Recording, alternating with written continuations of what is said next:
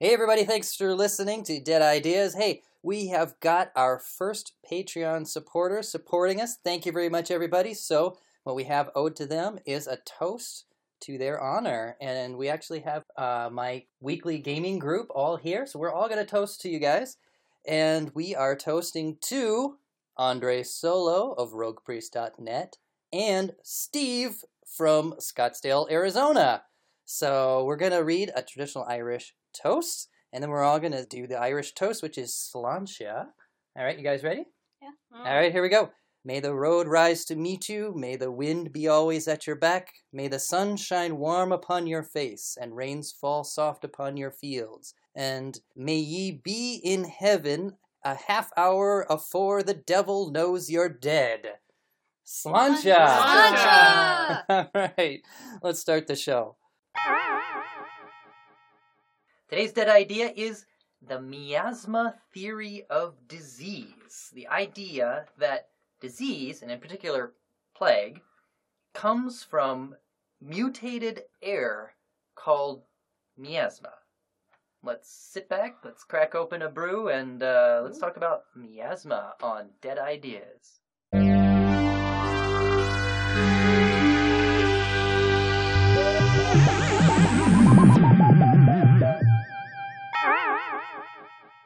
Hey, thanks for listening, everybody. I'm BT Newberg, but you can call me Brandon. The music we just heard was composed by Rachel Westhoff.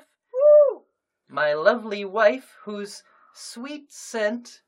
Uh, excuse me. Rachel Westhoff's sweet scent is not a miasma. It does not cause the plague. However, it is an exclusive if to anybody who subscribes to the podcast.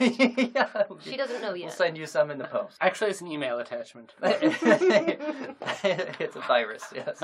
Uh, the music we just heard was composed by Rachel Westhoff, my lovely wife, without whose sweet scent the air would mutate and we'd all die of plague. There. This is observable. Uh, it- yeah, we can try it out. Well, let's not. Uh, okay, so with me today are my co-hosts for the day, Nick.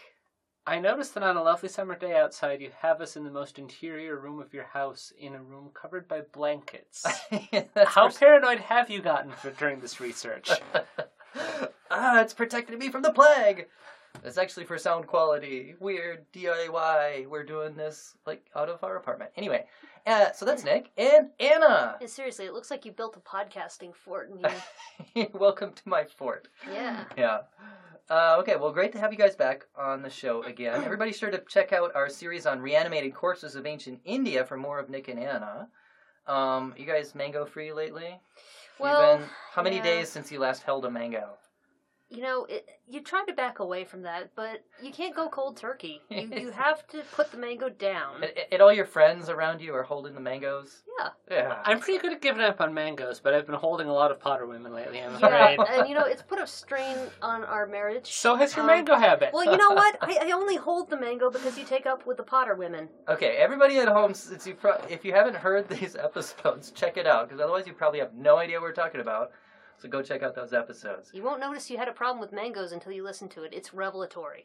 All right. Well, for today, uh, so Nick and Anna, I just want to warn you, fair warning here. Um, we're gonna get into some deep shit here, and when I say that, I'm not being figurative. I'm I, I being- figured. be as literal as possible here. Um, listeners, this series is not for the squeamish. It's definitely not for listening around dinner time either. Uh, because frankly, uh, towns in the late Renaissance, we're uh, full of shit. Um, in the most literal sense of the word. I'll put the mango down. Yeah, yeah. So, um, you've been you've been warned. Okay, so here's how we're gonna do this. This is gonna be a two episode series as usual. Um, this episode is part one, and we're going to talk about the idea and then go deep into the culture and times of late Renaissance Tuscany. Deep? Um, deep, deep, deep in the shit. Yes. Um, and this is, of course, a place where people totally believed in this theory of uh, miasma. Um, but more importantly, we've got some cool records that give us a picture of these times, and that, that's a real draw for this time, too. Also Damn interesting, there was a rash of plague denialism. What? Yes. What? So we'll get into that later. Are we talking good old fashioned bubonic plague here? Yes. Okay. Yep. Plague denialism. Yes. I'm intrigued. Mm-hmm. All right, so that's this episode. Next episode, part two, is going to be snippets of court cases from this time and place. Um, and they just kind of give little snapshots of what it was like to sort of live and breathe in these times in such a plague-stricken part of Italy. Yeah, so it's Well, gonna be imagine fun. the breathing wasn't great. Yeah. yeah, maybe you don't want to live and breathe in those times. Yeah. Okay. All right. Let's get started, shall we? So, miasma, the miasma theory of disease is what we're talking about. Remember, this is before germ theory. Um, so, miasma is well. so, okay. Ima- imagine like invisible fog. Um, it's like a fog that's like surrounding the city, and and it can kill you. Okay, so again, with the paranoia, Brandon. Yes. you see all these blankets around my room, right? Invisible Yeah. fog. Let's all let's all put on our cone hats that will protect us from the fog. um. So so yeah, or it, it- in terms of modern threats, maybe we could think it's like smog, kind of. Um. Although invisible, so maybe more like radon or something, something So, invisible. A huge invisible radioactive dragon. Uh. Sure. Wrong smog. Okay, never mind. oh. Sorry. Ah, Smog. sorry, Yeah. sorry. There we go. Um. So anyway, miasma is It like cause air. some disease, I'm sure. Mm, yeah. It's air. It's mutated air that can cause disease. Um, if you if you've ever played the game Dungeons and Dragons and cast the spell Cloud Kill, that's, Yeah. that's like that. Yeah. it's like that. You get to do it That's in how it's visible Planescape in the Torment. computer games, though. Yeah. Well, okay. Yeah. Imagine an invisible version. All the NPCs Yeah. hate you after that. Or if you're not quite that nerdy, you could imagine like chemical warfare in the era era before gas masks. Um, although actually the plague doctors thing um, actually was kind of intended like a gas mask. That's what I always assumed. Blocking out yeah. that miasma.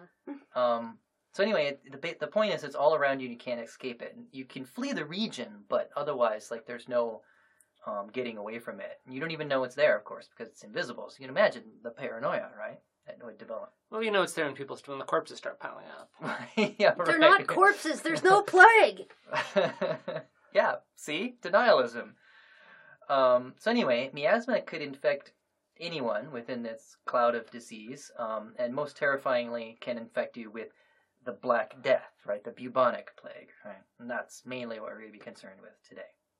Um, today we know that the bubonic plague is Is- transmitted, yeah? Not by invisible magical clouds, but Mm. by tiny invisible animals. That's that's right.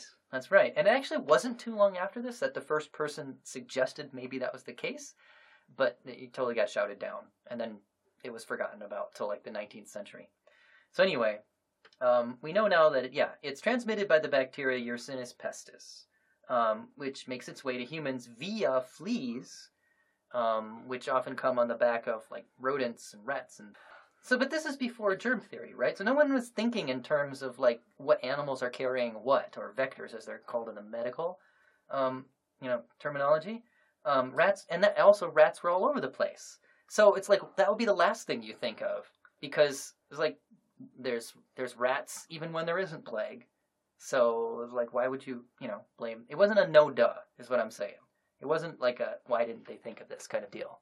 Air also rather all over the place. But, oh, that's true. Just so anyway, in the room. We're fine here. That's a good point. So miasma was thought of as consisting of atoms of air, which might be surprising that they actually were thinking in terms of atoms back then, but they, they actually did have the atomic theory all the way back since ancient Greece. It wasn't popular until much later, um, but they they had the idea of indivisible, smaller than the eye can see units that from which things were composed, and they thought miasma was atoms of air um, that were mutated into a dangerous form and then could infect you. So you leave the air out too long and it goes.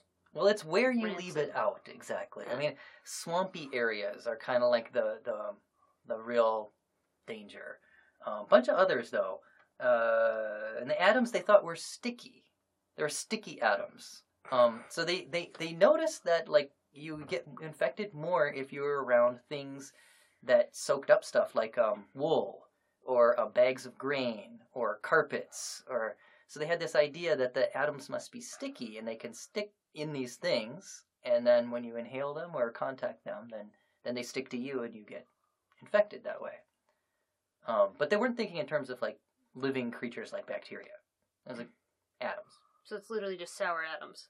sour sour atoms yeah uh, so we'd make a joke about an atomic fireball here too maybe somewhere um, Uh, um, and speaking of the plague doctor costume, this is a good example of people actually not just being dumb at the time, like they were actually thinking, but they had this, they were thinking based on this sort of mistaken theory, right? So everybody, if you if you could if you've seen the images of the plague doctor, um, you guys want to describe it? Can you can you bring it to mind or? Well, usually there's very heavy robes. Yeah. Uh, usually some sort of glove, or failing that, there's a pointer stick so that you can gesticulate without having to touch a victim. Okay. Uh, you're wearing a sort of mask that usually it's got glass coverlets over the eyes, so you can sort of look out of it. So it's sort of modified gas mask. And there's usually sort of a long beak that looks like a bird beak that covers the face. And usually you'd have um, some sort of incense or some sort of burning thing at the end in the interior of the beak that would be sort of purifying the air or feeling that just sort of filtering it. Yeah, yeah, that's exactly right. That's And exactly right. The general look is sort of aviator, undertaker, birdman. Yes! yes. Which would also be a great name for an album. So this this is this is a great moment, right? Because this is kind of like the concept of this podcast. You look at that from the outside, from our perspective in the 21st century, right? And it's like, what in the hell are they doing? Why do they think these bird masks are going to protect them, Well, right? it, does, it does look like a rudimentary gas mask. Yeah, though. but at the time, yeah. it was based on this theory, right? They so the the uh, the aromatic um, herbs that you're talking about that are in the bird beak, um, where they thought that fumigation um, would um, counteract the the infectiousness of the air. Um, so it was basically a gas mask. The um, the eye coverlets also protected your eyes from mutated atoms from getting you know inside you. Um, also, the robes you're talking about, um, I guess, were made of a light linen. Um, Not so heavy. not not heavy, Oh, so it would so it wouldn't be sticky. And not only that, but they would cover it in this kind of paste, a waxy paste, to make it smooth so that nothing could stick to it.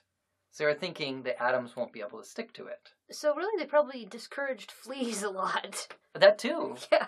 yeah. But you know, not knowing that that's what they were doing, but yeah, yeah. It prob- I mean, and actually, yeah, they. I read something that it seemed, at least to them, to work. Um, I don't know. So, so it was almost like confirmation that their theory of miasma was correct because they were actually getting protected um, from the disease. I'd, I'd probably conclude if I was a contemporary. I mean, it, it almost Like it, it seems like evidence, but it's just a yeah. So where does this miasma come from? well, uh, they thought a number of things could mutate these atoms like that, um, including inauspicious conjunctions of the stars. like you do, Yeah, because why not, right? Um, volcanic eruptions, Mhm. like they do. like you do, um, and the mixing of fresh and salt water. Kind of, meh. So they think that uh, miasma forms directly above it I think from maybe the vapors rising from it or something. because it's not Well- a stagnant area, is it? I'm partly wondering, in an actual directly Italian context, Uh huh. I know that there are malarial swamps in Rome Oh, and parts of southern Italy. Mm-hmm. I'm wondering if there's a pretty observable correspondence between brackish, stagnant water and places prone to disease. Oh, that I was a real definitely- thing in Italy. I and that makes the definitely water think thing so. make Yeah. a fair amount of sense. That's I where fresh definitely think water- so. yeah. And that was something interesting. I didn't know this that that Italy had a big malaria problem. I just Mm. think of that as associated with tropical, more tropical places. But yeah, it's actually I think it comes from Italian or maybe just Latin. Like mal, mal is air. bad, a- area air. Yeah, Yeah. bad air. Yeah. See, back in the 19 at, in 19th century novels, Italy was still tropical. Oh, for them. Yeah. Okay. Yeah, I guess so. If you lived in Britain. or America. I, I learned it from a Henry James thing. Note Yeah. to readers: don't read Henry James. It's dull as. But um, Instead, read uh, plague tracts from the late Renaissance. Exactly. Always read plague tracts. Never not where to But read yes. plague tracts. So, so plague, the mutated air could come from all of those things that we were just talking about. Um, the seasons were also involved somehow, um, affecting the accumulation in the body of the four humors, which was a big theory back then in medicine at the time. The four humor, humors of the body: um, yellow bile, black bile, phlegm, and blood. I think. And the idea was to have them in perfect balance, and if they get out of balance, that's when you get sick. Yeah. So the seasons can cause your body to overproduce certain ones and then you get out of balance. And I my my understanding is that the result of that is you're more susceptible then to infection. So there's a thing with the seasons too. Uh, If you have an unseasonably hot season, you might it might be a plague time. They right. thought. I'm Yeah. usually way too phlegmatic, that's for sure. um, but most of all, these mutated atoms come from the vapors rising from swampy waters. Um, and also, and this is my favorite part, from pretty much any foul odor there is can can cause plague, apparently. um, anything generally stinky. Speaking of which, Which is evolutionarily reasonably adaptive. I Mhm. mean, again, yeah, I mean, there's a reason why we find, I mean, you know, methane uh, repulsive, right? Because it, yeah, we don't need to know the reason why it preserves our health in order for it to, you know, be uh, selected through natural selection. So- Counterpoint: kimchi. Get foul orders. I don't know if you get the plague from. Okay, I'm s- apologies to all Korean restaurants out there. You people, you won't get plague if you go to a Korean restaurant. No, my point is, it smells terrible, but it is wonderful beyond belief. All right, there you so, go. obviously, it's not a complete. so what we're starting to um, develop here is a theory of acquired miasma. Is it- uh, miasma has acquired taste. Yeah, like you know, certain kinds of sticky atoms cause the plague. Uh huh. Other kinds of sticky atoms immediately seem repellent, but are instead just the scent version of psychoactive. and that they make you want to flee from the Korean restaurant the first time, and then you can't stop eating Kor- wanting Korean food every winter for the rest of your life. Then, Seasonal then you're conditioning. hooked. Exactly. yeah. Flee once and It never could happen again. to you. Yeah. okay. Avoid um, the kimchi, pure Victorian girls. Don't I- go to Rome. okay. Instead, instead, go to late Renaissance Tuscany, which is what we're going to talk about now. Um, so, um, speaking of foul odors, we have records of the Florentine public health magistries, uh, which were recently set up at this time after all the plague hullabaloo. Um, they had these public health boards. Um, the hullabaloo or hullabaloo? whatever. I've seen don't both. know. anyway, the Florentine Public Health Magistry started investigating um, the conditions that obtained in the kind of smaller walled towns around Florence in the sort of countryside. Um, these they called them. It, such a town was called a castello. Mhm. Um, not Albert, Elvis Costello or Albert. What's the other good? Somebody in So, Costello. Abbott. did they have? Abbott and Costello. Ah, No, no, I can't make okay. joke. So a castello was a small walled town, bigger than a village but smaller than a city. Did okay. they have like a monastery around? Uh, probably. So there was an abbot of Costello. yes, that's why I brought you on the show. Sorry. Um, so they go into these countryside places, and guess what they discover? Full of miasma. Smells. Uh, smells. Slapstick. Yes, smells. Um, so some of these snippets that we get are just, well, they're just great. so, um, listeners, if there's any part of this episode that you might want to skip over, it's probably going to be this. But if you can make it through this couple of minutes here, then you can make it through anything. Uh, okay, so and you um, won't get plague. Should we have It- like an overlay of buzzing flies? I feel like we should. we, Can we we do can that in post? we can do it in post, maybe. Um, we don't have the budget for that. So now for what they found.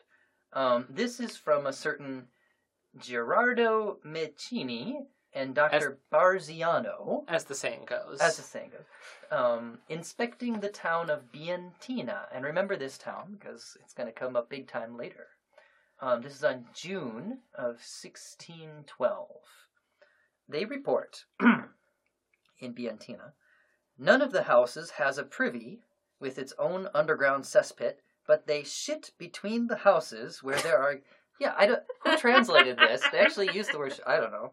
Okay, but they shit between the houses where there are gaps between the walls and where the water from the roofs should carry the stuff away. But this does not happen because the place is not on a slope. This would be great poetry. and there are hundreds of turds to be removed, which, as well as stinking horribly, present an extremely disgusting sight to those who pass by in the street. And there are many houses in this place whose privies empty into certain horrible backyards and open courtyards, which look and smell so disgusting that this alone would be enough to bring on the plague when it is very hot. How's the dysentery rates in this place? Uh, well, I'm guessing that would make everything worse. Yeah, mm, uh, yeah, I don't know. No, no data. Okay, so th- there was also animal filth um, around uh, in the cities. There was actually a statute uh, that every household was entitled to keep one pig for fattening um, in this castello, so in the town. Um, so you can imagine, like everybody having a pig around, the kind of you know smell and filth that that would create. Um, And we have records of administrators begging and pleading for this statute to be overlooked just this once, like in these plague years, you know, and to have all the pigs removed. But I imagine that probably wouldn't have gone over well with the average rank and file. Um, so, but the thing is, believe it or not, there was actually there was actually money to be made in these shit piles. Believe it or not. So, Yes. Like for tanners or No, no, actually from the shit itself. So What? one So thing, is this where the night soil uh, maybe. things come from? Uh, what's yeah, maybe I don't know what night soil is. Is that like, uh, what you're thinking? spell it out for us? Um, human shit used as fertilizer. Yes, Broad it's sort, that. sort of like the milkman. Yeah, People oh. in Enlightenment England would come along and deposit excrement on people's gardens every morning before Yeah, they it got was up. it was As the basically that. saying Yes. Yeah. yeah. Um, so one thing the poor would do is they would shovel up this shit and trade it to the farmers as manure for Okay. fertilizer. Yes, exactly. Um, so they actually wanted to keep a certain supply of, of poop around. is there any reason why this place is so abundantly, for lack of a better word, shitty? well, I Well, mean, they said there, there are no general If you- cesspools. think about most of Tuscany. There Yeah. aren't probably aren't many towns that aren't on a slope. Oh. If your whole Ah, culture pattern is you build towns on right. hills right, and you assume things will run down, because that area is quite rugged. yeah. yeah. Okay. And this is the that's- town that's not on a hill, but the only way you know how to build is to Mm. assume. That poop will go downhill. Yeah. Yeah. These these are also probably You just kind of certain horrible representative backyards. too. It's probably not just this town. It's probably lots of towns Yeah. too Certain horrible um, that are backyards would also be shitty in different ways for different reasons. Does this episode have a name yet? If it doesn't, I propose certain horrible backyards. Yeah. Certain horrible backyards. okay, nice. Um, so there were even actually preferred varieties of this stuff. Um, Like Chinese food after Chinese night. uh, no. Like medium seg- Oh. segment of tapeworm, Yeah, heavy no. segment of tapeworm. Oh my god. Oh god, that's so gross. Okay. So you wanted the solid stuff. You didn't want the watery stuff. right. Hard to collect, I imagine. Well, that too. Yeah. Also, the word gong farmer, if you ever heard that, um, refers to this. I actually heard that. You never heard of it? no. I had never heard it before either until I was playing a role playing game called Dungeon Crawl Classics where you roll for your profession, and I got gong farmer, and I was like, "What's that?" I had to look it up. and It's literally a shit shoveler. Wow. that This is was a what great my campaign. character was. he was a shit shoveler. So, So, uh, like, if you want your kids to be good producers of night soil, you feed them lots of beans. Yeah, uh, mm, yeah, yeah. So yeah, that's the go- that's the the goose that laid the golden egg. Yeah. yeah. Well, sometimes it laid a golden Or egg. fagioli, if you prefer. um. So of course, yeah. So, uh, but you, first you had to collect enough of this to sell, and so you had to let it dry, and so it was hanging around all the time. Um, and we actually, I love this one too. We have records of nuns complaining that the peasants are piling up and storing their shit too close to their convent. and these nuns say, and there's a quote here. They say, without showing any respect for this holy place, where we are prevented by the stench from celebrating the holy offices in church. You probably do need to double down on the incense. I, Yeah. oh my god. I just I just imagine these like really proper nuns just like trying their best to have a serious look on their face and just focus on their orations and stuff. But, but just being like I See, I, on the other hand, to was just imagining a big rustic Italian farmhouse with, you know, braided salamis and garlic and shit logs all hanging from the ceiling.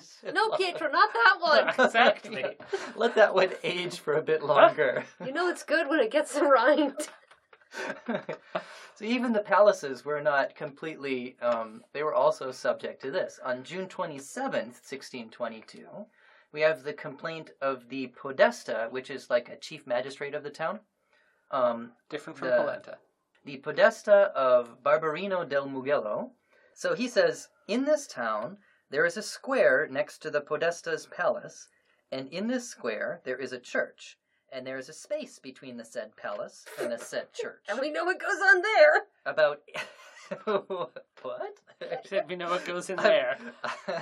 I'm just gonna pretend I don't know what you're talking about. um, a space between these places, about 80 braccia, or I guess that's 48 meters wide.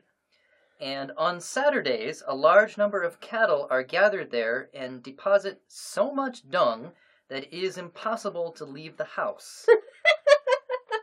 the said space slopes towards the palace. and there is a well in front of the said palace. And the said filth spoils the water in the said well. And the palace is so horrible that it is impossible to live there. I protested, and last Saturday I made them go down to the river where they used to go, and some of them said they wanted to see who was the cuckold who ordered them to go away, and they made them come back just to spite me.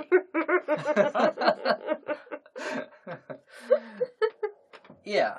So late Renaissance Italy was yeah, it was a shitty place, literally. Yeah. I really want to know what cool cuckold in many is in other Italian ways. now. Yeah. What? I really want to know what cuckold in it is in Oh Italian yeah, now. cuckoldi. I don't know. um, yeah. See, add to this, add to this a whole bunch of other problems like stagnant waters and whatnot, and uh, peasants would actually steep their linen in the stagnant waters sometimes. There's complaints of that.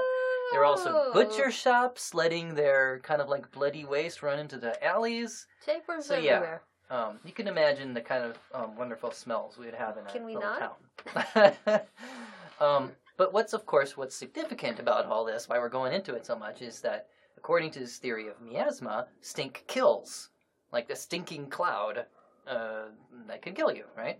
Uh, it mutates the air, creating miasma, and that leads to plague. Yeah. Okay. So, yeah.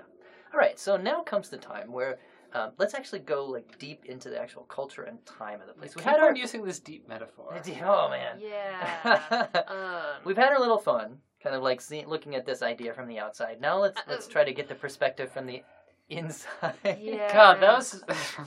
Yeah, no. Okay. No. All right, I'm gonna stop there. All right, here we go. this has been as much fun as shitting in a certain horrible backyard. Yes, between two houses. Okay, we're going back in time to 1630 CE. Um, about this is about a century after the Protestant Reformation begins, and also about a century after the series The Borgias. If you've ever seen that, I don't know. I thought that only aired a few years ago. it was set. It was set about hundred years before what we're talking about. Um, it's also the year of a great plague, which killed in some cities more than half of the population. Everything's deader with bubonic on it. oh God. Everything's deader with buboes, I think, has a snappier ring. So is this the same as the London plague year that, like, Defoe wrote about and things like that, the big famous one? I don't know when that was. I know it's in Yeah, 1600. I'm that wondering if it was. was 1630. I don't know. I I don't know how it matches up. We should. Yeah, I don't know. So we can look it up later, maybe, and put in the show notes. Um, the place is the Castello of Bientina. That was the little town that we heard of. Lovely little place. Go there for a vacation someday. Um, in Tuscany, Italy. It's about 15 miles or so inland from the coast, about two thirds of the way between Pisa and Florence. Um, and uh, the report of Dr. Cartagni um, describes this place. He says, as for the quality of the air of Bientina, it is of its nature bad, since it is near the lake from which bad vapors rise continuously. Uh, so apologies to the current modern tourism board of Bientina. Under We're the totally Tuscan not. sun. I'm sure it's lovely now, everybody. I'm sure it's lovely now, but apparently then bad air. Um, and describing the people, he says they are almost all fishermen, um, in the water all the time, and they always go to the lake at midnight, whatever the weather. So, um, also just a little orientation of the time. There's no actual Italy at this time and place. There's no such thing as Italy. Instead, you've got like a patchwork of city states and duchies and things like that. Um, so what you've got is um, so to the west of the Italian peninsula is Spain. Um, to the north, you've got the Holy Roman Empire, which is currently embroiled in the Thirty Years' War, uh, which started off as a fight between Protestants and um, Catholics, but then it kind of just became like power politics after a while.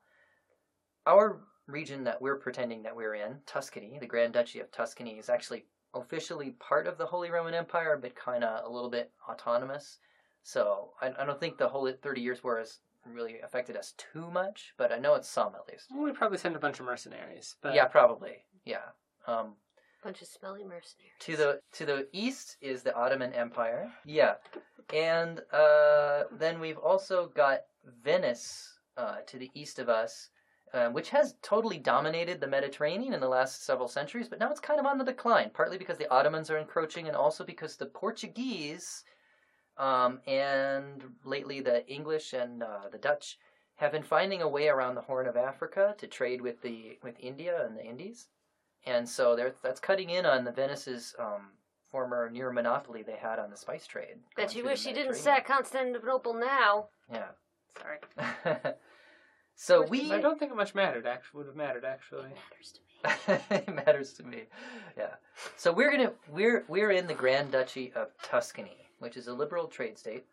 Um, the capital is Florence. The population right now in 1630 is 76,000 people. So about the size of the city of Duluth, Minnesota, for any local listeners. Yeah, pretty much. Also on a lake. Something like that. I think Duluth is in the seventies now. I wonder how the air is. We can look it up. Pestilential. Pestilential air. Necessarily. Um, it's ruled by the famous Medici family. Still, Um, yep, and the ruler just before this was actually the patron of Galileo Galilei, famous for defending um, Copernicus's idea that the Earth moves round the sun and not the other way around. So that was the ruler just passed. Now it's Ferdinand II, um, but actually he's very young, and our currently um, the rule is really under the domination of um, the Dowager Grand Duchess Christina and Mother Maria Maddalena of Austria. So his grandmother and his mother are really the ones taking care of the place right now. Are, Um, are they affiliated with Habsburgs?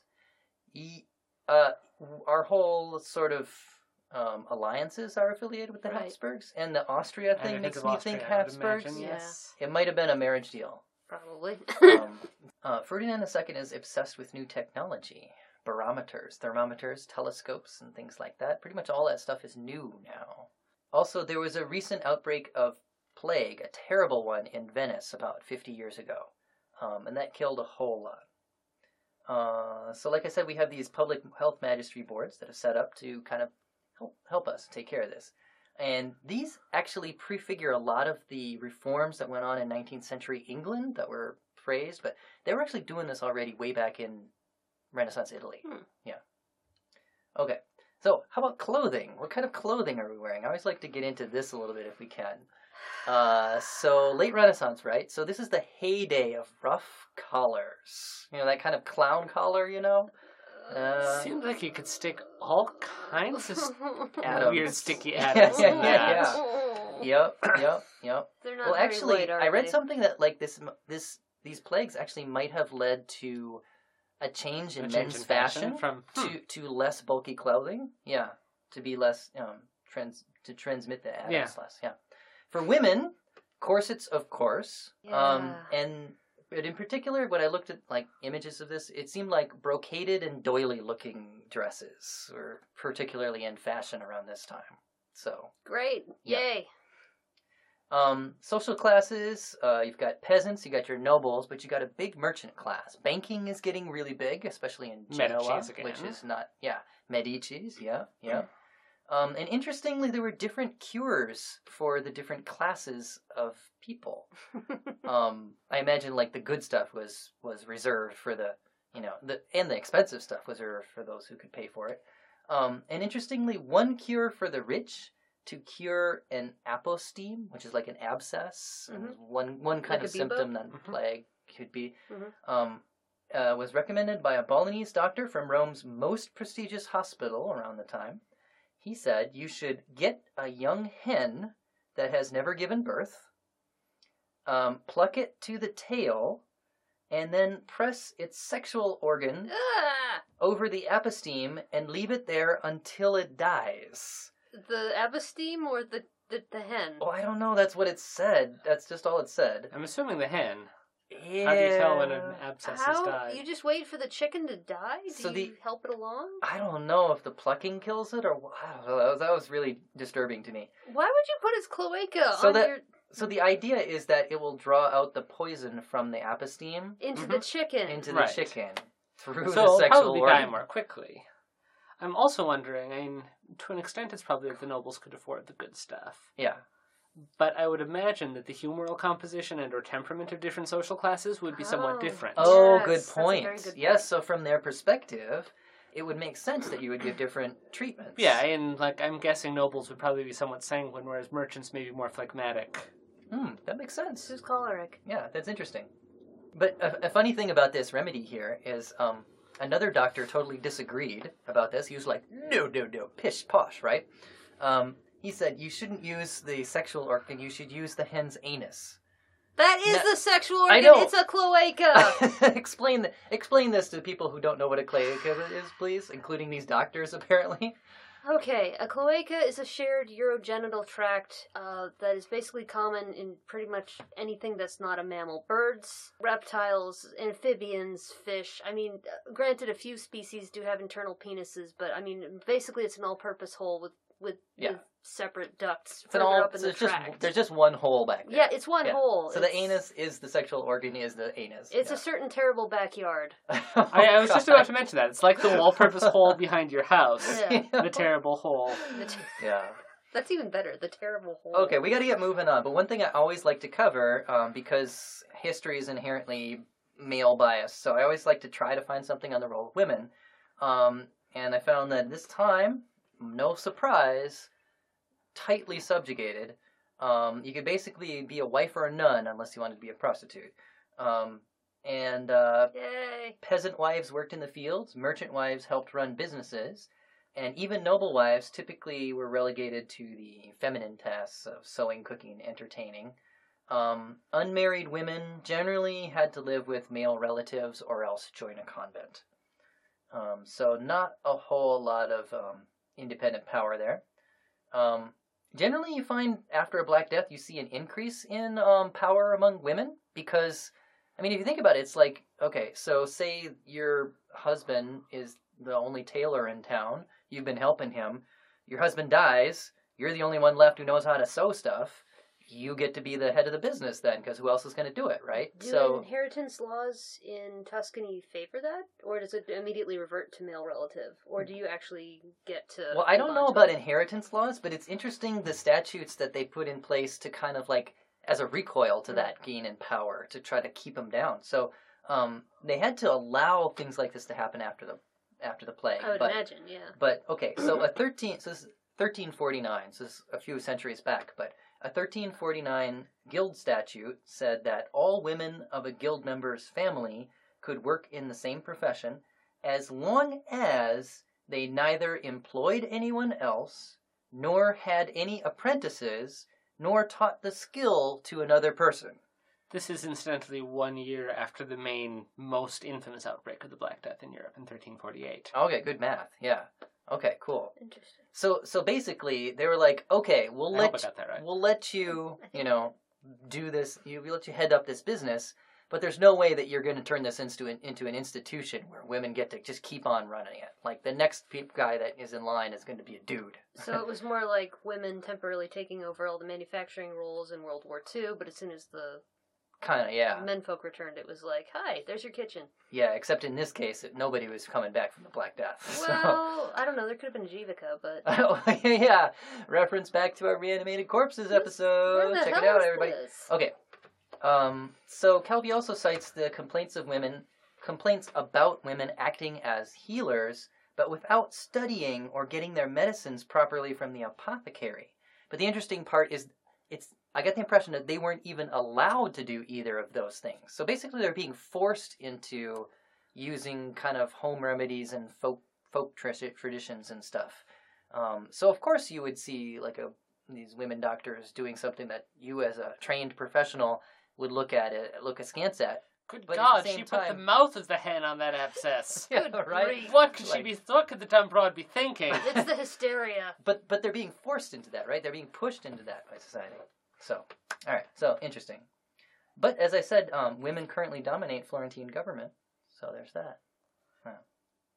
Okay, so at this point, I'm going to give you guys a choice. We're going to choose a position within society, a perspective with from which to look onto this 1630 Florentine society.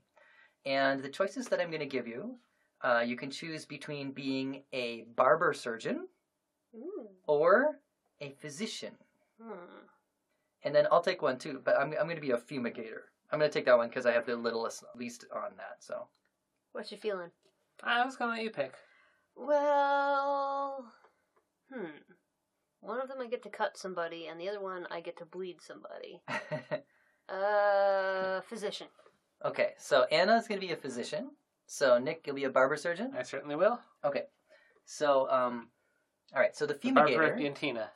the the barber le- of Bientina. Yes. Very nice. Sounds like a novel.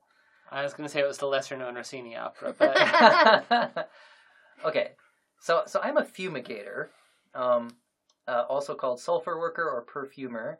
Um, and remember that stink was considered a miasma. And now prophylactics at this time basically consisted of fumigation with inf- incense, herbs, and aromatics. And it wasn't really until the 18th century that people had any notion that there was a difference between just covering up a scent and destroying it. So fumigating was was destroying it as far as they were concerned. So it's like it's like Febreze was totally good enough for them, right? Oh my yeah. god. yeah. So I'm the Febreze guy. Um, okay. Nick, you're the barber surgeon. So you both cut hair and perform surgery. Mhm. Um, uh, you have a lower status than Anna. You're like the I, working. no, I know. I, yeah, I, I'm aware. yeah. You're like the working class version, right? Serving Pabst Blue Ribbon while you're bleeding somebody. Yeah, you're blue blue collar healer here. Um, uh, you often operate on soldiers uh, because you know, thirty years war is on, and uh, but you being a guy who who is on the front lines of um, treating plague, you're the dude who knows about the symptoms and has firsthand experience. So, symptoms of the bubonic plague. First of all, buboes. Buboes. Yes, which is I, I gather what where bubonic plague comes from. The word. Yep. Yeah, so a bubo is a smooth, uh, painful swelling, commonly in the groin, but also sometimes in the armpits, upper thigh, or neck. Do you need a dead chicken? Do you need a chicken for each one? Yeah, If you I have a whole know. bunch.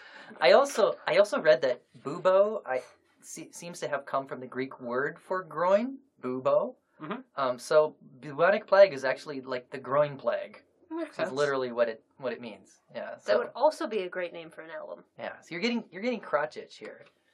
Um, other symptoms are carbuncles and pustules and other kinds of swellings, and I, I couldn't really figure out what's the difference between all these. Oh, we looked up carbuncle a few days ago. Yeah, what was it? Um, I forgot. Okay, We're looking at pictures of gallstones. Okay. It's something kind of related. Some sort of lesion that has a hard something in it. Yeah, I think there's something. A hard component, and Yeah. it, and it yeah it. It also means jewel. Um, so be careful if you're Google safe searching for this. Ugh. Yeah. Uh, okay. Um, also, chills, malaise, fever, and cramps, and of course, it kills within days, like with maybe four days, even somewhere around there. Yeah. So you're the guy who knows all about that. Um, the physician, Anna. Hi. Um, you are an academic, Damn straight. so you are the higher status healer in this Uh group here. Yeah, I have a license to put all those chickens on people. Yes, exactly. You, it says, yeah, on your card. Um, Take off your pants. I gotta put a chicken on your cock. oh, God.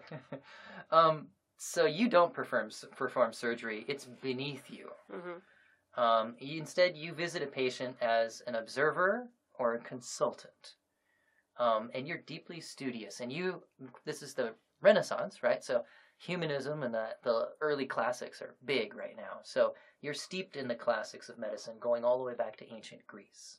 Okay, and this theory of miasma um, is this is this is your bag right here. So you've read Hippocrates, which is an ancient Greek healer from the fourth century BCE. Hippocratic oath. The Hippocratic Oath, exactly. That's where that comes from. Um, he was the first to write down about um, about this theory of of disease uh, coming from this miasma coming from air, um, such as in the treatise on the winds. Um, you've read Galen from the late Roman Empire, second century E- CE. Um, he carried on the four humors theory from um, Hippo- Hippocrates, and uh, also associated them with the four temperaments, like you were talking about, Nick.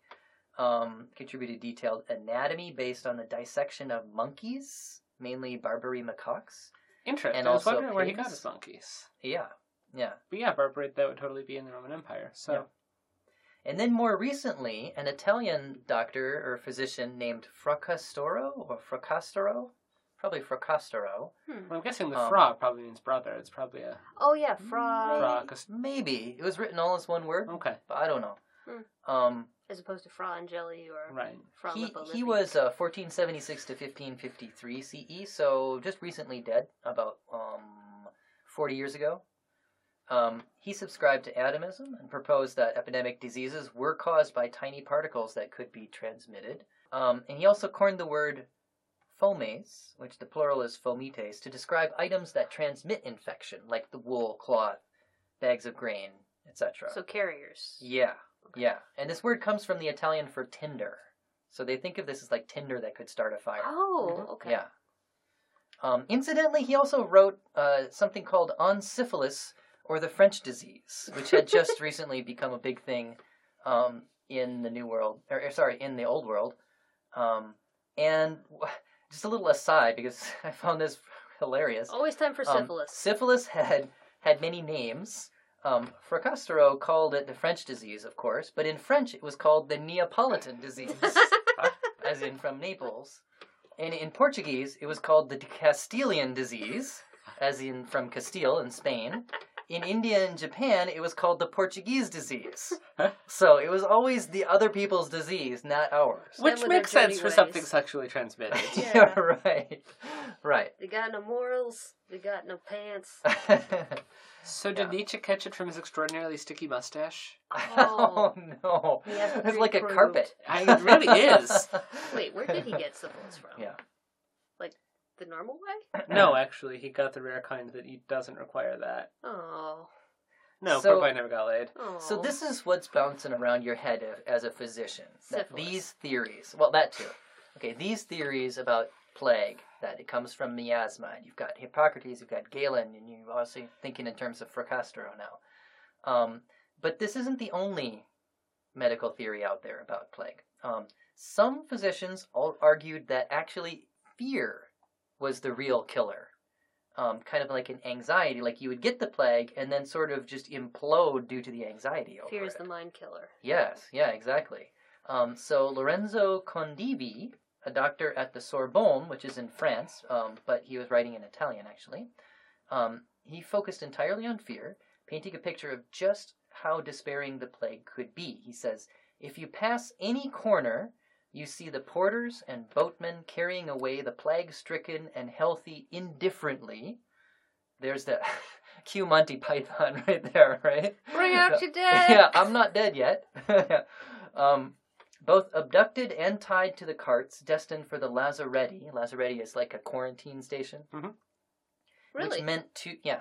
mhm. So like, if you get better, you basically walk up and leave, and if you don't, yeah, and I, I got the impression that not many people got better. Um, Poor Lazarus. so he calls it actually the slaughterhouse, and he says, "Where above its portal stands, leave all hope behind, ye who enter." So that's that's where that comes from. Huh. Um, without any consolation, Actually, without that comes any from Dante. That was a reference. Oh, okay. It's over the portal. Wait, but was Dante referencing a Lazaretti? I mean, they would have had plague back in his day too. I don't know.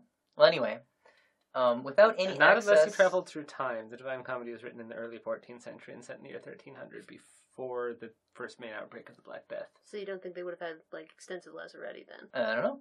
I just say we can't rule out time travel, but okay. So, um, so anyway, totally just a, a, a place of despair, right? Um, and so you could see how this anxiety would would turn up.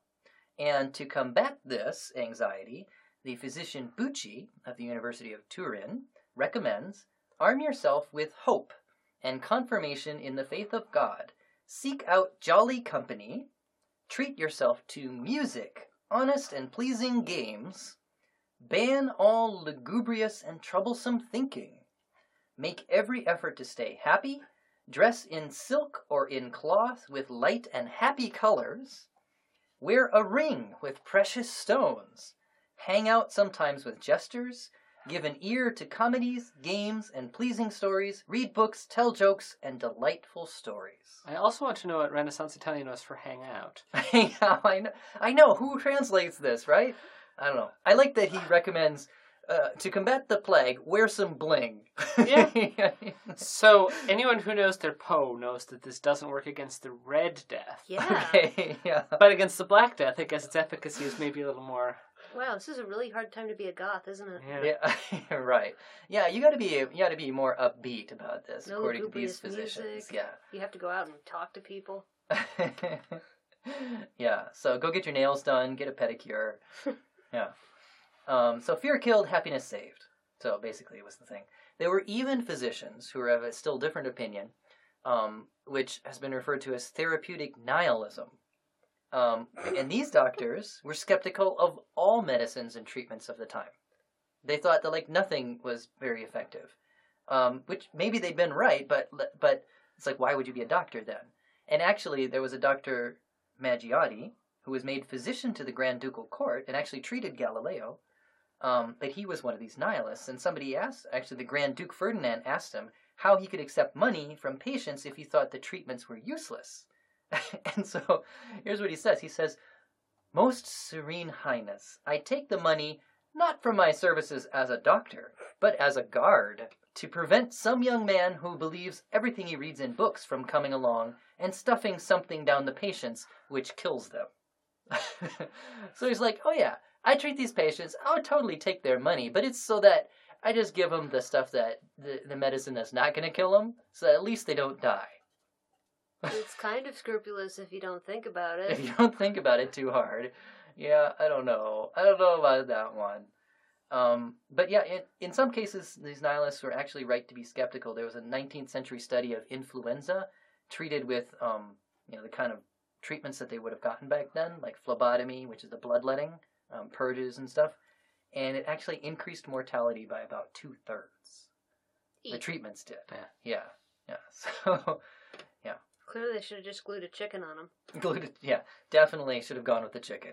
Always go with the chicken. hmm Although it, there isn't an obvious abscess. I mean, what do you attach the cloaca to in the case of influenza? Well, you know, you, Learned physician, what? tell me this. Well, obviously, over the mouth. That's where all the coughing and wheezing is coming from. It's Hmm. the quickest way of expressing it out of out of the patient and into the chicken. Then how do you tell does the patient with the stuffy nose breathe? Haven't you ever looked at a body? I've looked at plenty of monkeys, thank you. uh, okay, I've written a paper. I've glued a lot of chickens to monkeys. so the last thing we're going to do um, is we're going to confront a certain dilemma. And we're going to pretend that the health magistry is coming to you guys, a barber surgeon and the physician, to get recommendations on what they should do because they are wondering whether or not they should declare plague in the city yet. Okay? Um, so we're going to say that there's some early signs um, in our fine little castello of Bientina. Um, several people have died, maybe like, we'll say six by this point. Um, their bodies show the symptoms. You've definitely seen it, Nick Mm-hmm. the buboes, the carbuncles, the pustules, right? Um, they're almost all poor people that are dying at this point, and they're from a similar neighborhood in the town. Okay? Now, the question is the challenge for us here is to think not as 21st century people, but how we would have thought at the time, and decide whether we should declare plague in the city or not. And um, this is where the uh, plague denialism comes in. Hmm. Um, so there was a recent um, rash of this in the earlier plague in Venice, and they had all these um, all these arguments about whether or not it, it should be considered plague, and the issue was over definitions. Sure. Really, what was plague? And the question was whether it should be defined by its symptoms or by how many people it killed. And the idea was uh, the, I, the how many people it killed thing was remember we're talking about like mutated air hanging over a city, right? So if the if the air is hanging over the whole city, what would you expect would happen in that city?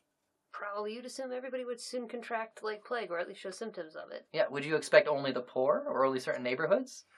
If it's all over, you would assume it's everywhere, right? You would expect to be equal for all classes, for all neighborhoods, and Uh, if it's not, I don't mean to be arguing like a highfalutin physician here, but I'm assuming the poor might live in places closer to the swamps where the air doesn't circulate as much and is more stagnant and still. Good Uh-huh. point. Good point. Again, there might be a humoral imbalance Mhm. where if the wealthy eat a better diet, they have um, higher levels of blood and therefore yeah, are not as susceptible to um, climactic and temperamental imbalances also if they live up on the hill. And That is exactly town. the sort of argument that that came up when they started getting the sense that wait, this really is plague. Okay, but so why is it just the poor people, and why is it just certain areas?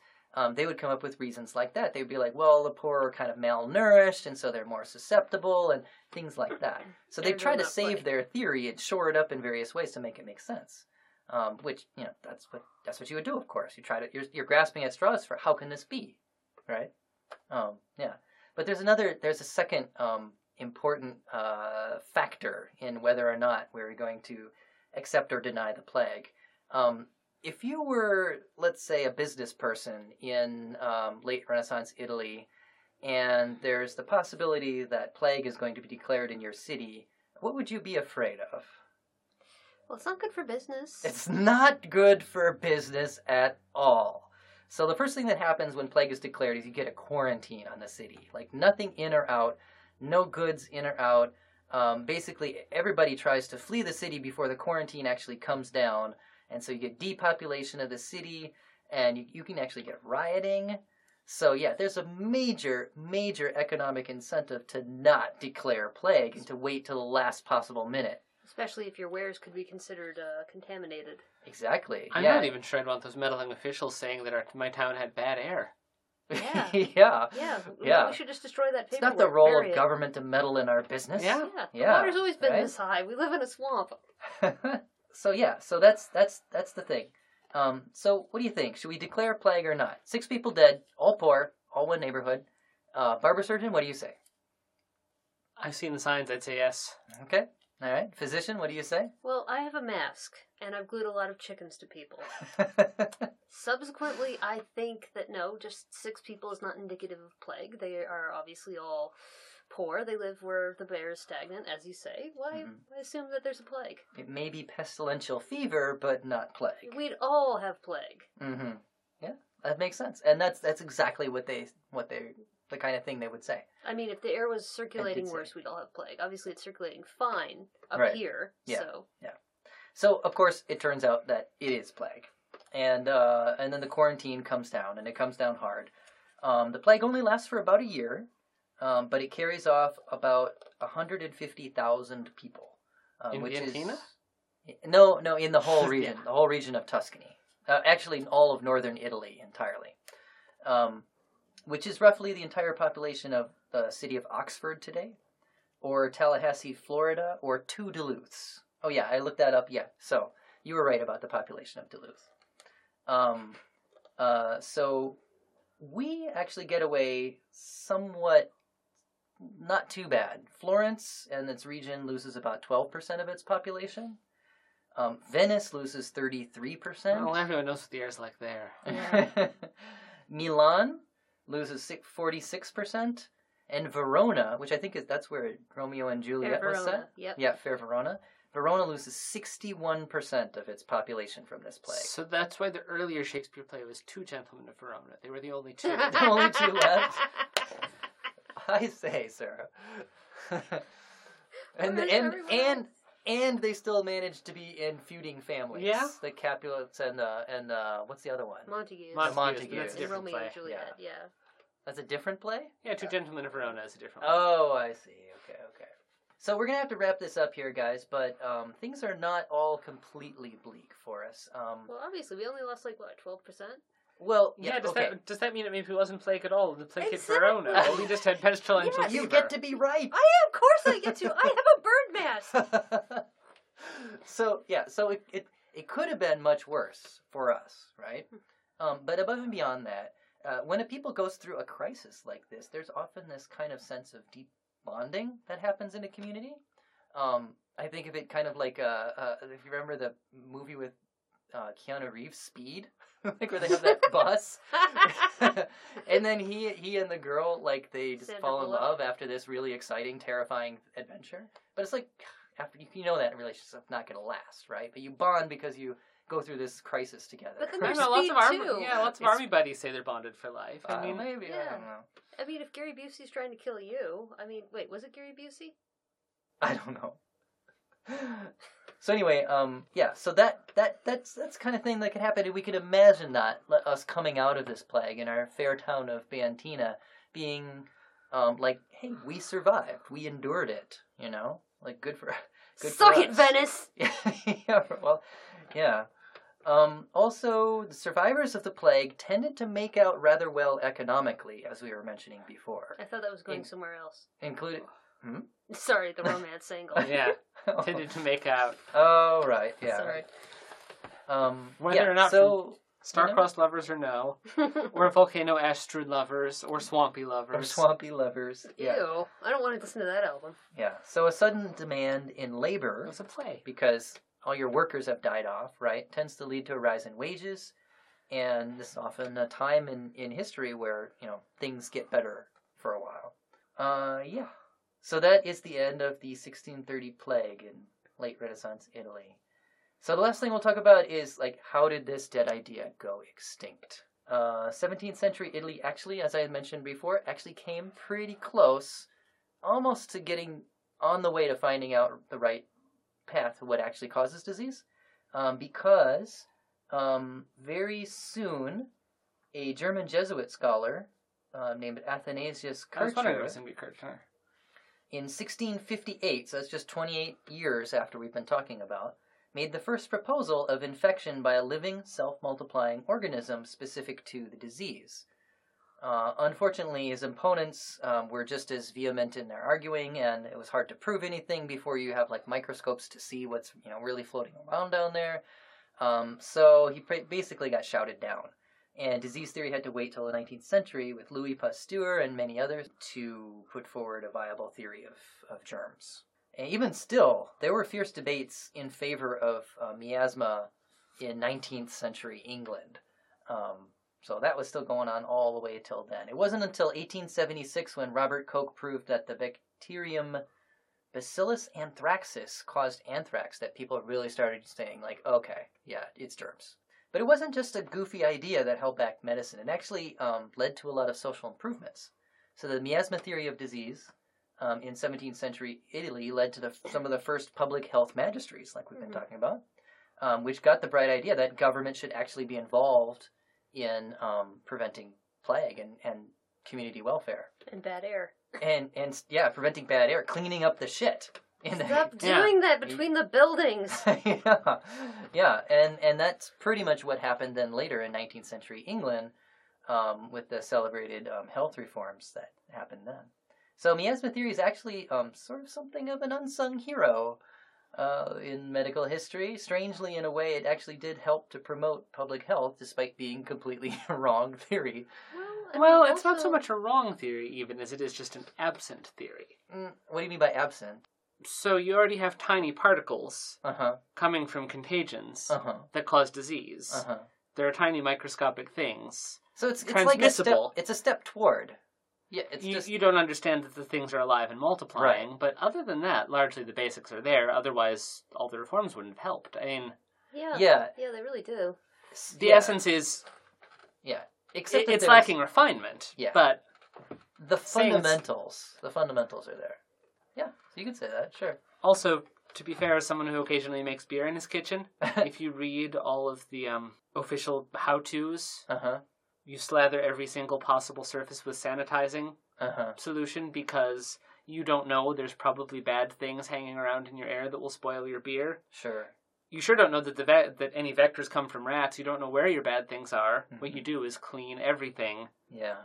and Yep. And there you go. make things as clean and sterile as possible in certain climactic conditions. I mean, when you don't have the know-how or the microscopes to pinpoint organisms, even if Sure. you know they're there, the technique is exactly the same Yeah, that's true. and effective. Yeah. Yeah. So And- Essentially, what you're thinking is, my kitchen has bad air. How do I get rid of it? yeah. And the again, the plague doctor getup is it's functionally again um it's it's a, it's a sterile suit and and you know it, it it was made to basically work against the transmission of bad air Mhm. but it it also basically does the same thing as as you would if you were trying to avoid coming in contact with biohazard stuff Yeah. A- again the Yeah, it's a biosuit. yeah the terminology there there's still a, basically a link uh, in the way of thinking and about dealing with the with the problem, even if you don't exactly understand the mode of transmission. Yeah. But you sort of have you're onto it. Yeah, you've got your hazmat suit. Yeah, tiny Yeah. particles caused by fleas instead of air, but you understand that you need to be Yeah. secluded from it. So, miasma theory of disease. Yeah. Yay! Yay for yay for you, miasma theory Yes. of disease. Yes. Well, that's it for this episode, folks. Thanks, Nick and Anna, for being on the show again. Everybody, uh, be sure to join us next time for part two when we explore some court trial cases from the year 1630, which give us a delightful little uh, peek into um, the life and times of this plague year in late Renaissance Italy. Is there more crap? Um, we'll see. Ooh. We'll see. Um, be sure to rate and review us on iTunes. Check us out online at deadideas.net. Uh, we're also on Facebook, Twitter. SoundCloud, uh, all kinds of places. Also, Um, if any techies out there know how to make a smell-o-vision podcast, Yeah. boy, did this episode ever need us. So hit us up. right. Yeah, come on. We're, we're Right. some tech capital. We, We, need yeah, this. let, us we'll, we'll pay you. We'll get you on board. We're paying them? Um, I even I don't get paid. Uh, you can also go to the old fashioned route and write to us by email, uh, deadideaspodcast at gmail.com. Do you have a dead idea you'd like us to explore? Because we want to hear about it. All right, thanks everybody. I'm BT Newberg, and this is Dead Ideas. We take passenger pigeons as well if you can find one. Hey, thanks for listening, everybody. We want to remind you once again about our special portrait promo. And right now, we're taking any kind of review anywhere. We've opened it up, not just iTunes, but if you review us on Stitcher, Facebook, wherever, if you just review us, we'll draw you in the historical time period and culture of your choosing. And we just posted a drawing of Carol Westhoff as a Renaissance German vegetable seller. And we've got ones coming up for Stephanie Westhoff and Michael Tamayo from Spain. So watch for those in the near future. Also, there's a review from somebody going by IKJBJJ.